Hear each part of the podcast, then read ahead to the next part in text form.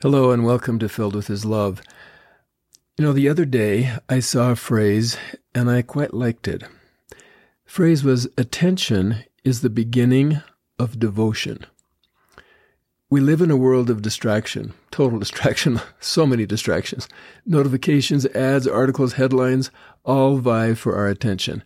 Just when we're trying to get something important done, a little notification sneaks onto our screen and diverts us. So we try to turn off as many notifications as we can, but somehow they still keep coming, one after another. In one sense, they kind of kidnap our brain and leave us wondering why we allowed a few pixels on a screen to take us hostage, to prevent us from doing the important thing we wanted to do in the first place.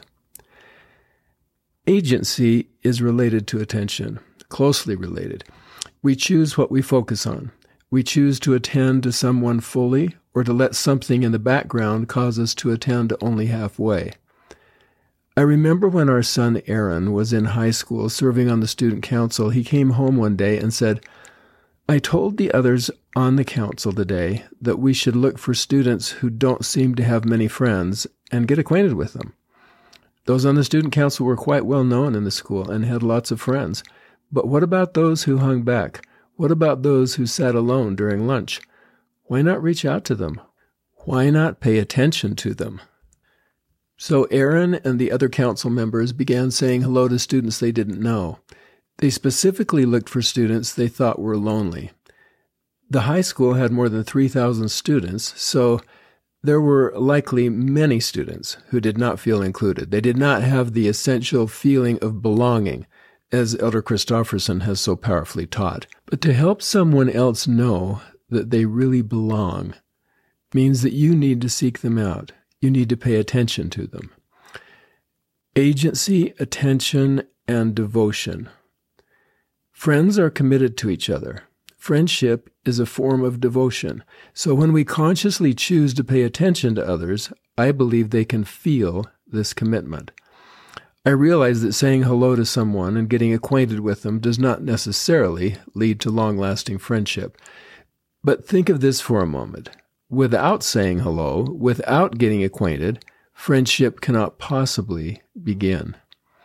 The commitment and devotion can follow, but relationships can never happen unless we choose to pay attention to each other.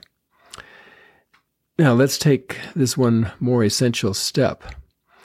Think of our relationship with God. If we don't consciously choose to yield our attention to Him, we can never become a devoted disciple.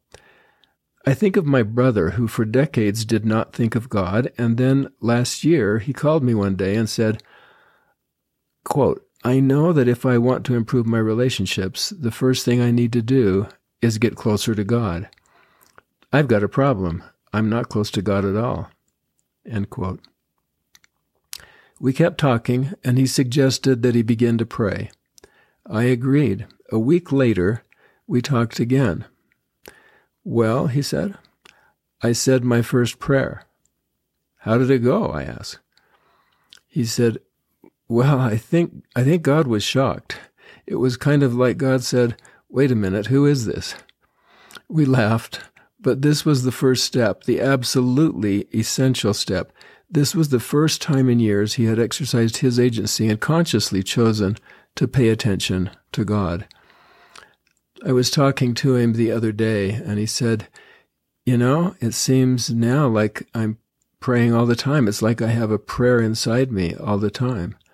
I said, That's like the scripture says pray without ceasing, or look unto me in every thought, doubt not, fear not. My brother's attention to God gradually grew into devotion. So, attention is the beginning of devotion. So, I hope as you meet people this week, you'll do all you can to give them your undivided, undistracted attention, as if for that moment you were completely focused on them and them alone. Nothing else could get in the way. Focusing our attention on another person helps us come to know them more deeply and also more quickly. And that is what it means to love one another as I have loved you. Others can tell if we are sincere in our desire to come to know them or if we're acting only out of duty. And I would also invite you to look at your way of paying attention to God, as my brother did. Are we focusing on Him totally when we pray? Are we thinking of Him in times of trouble and difficulty?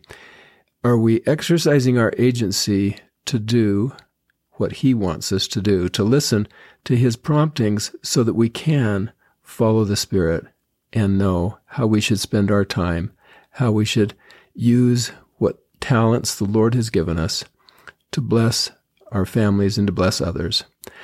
I hope this is helpful, and we will see you next time.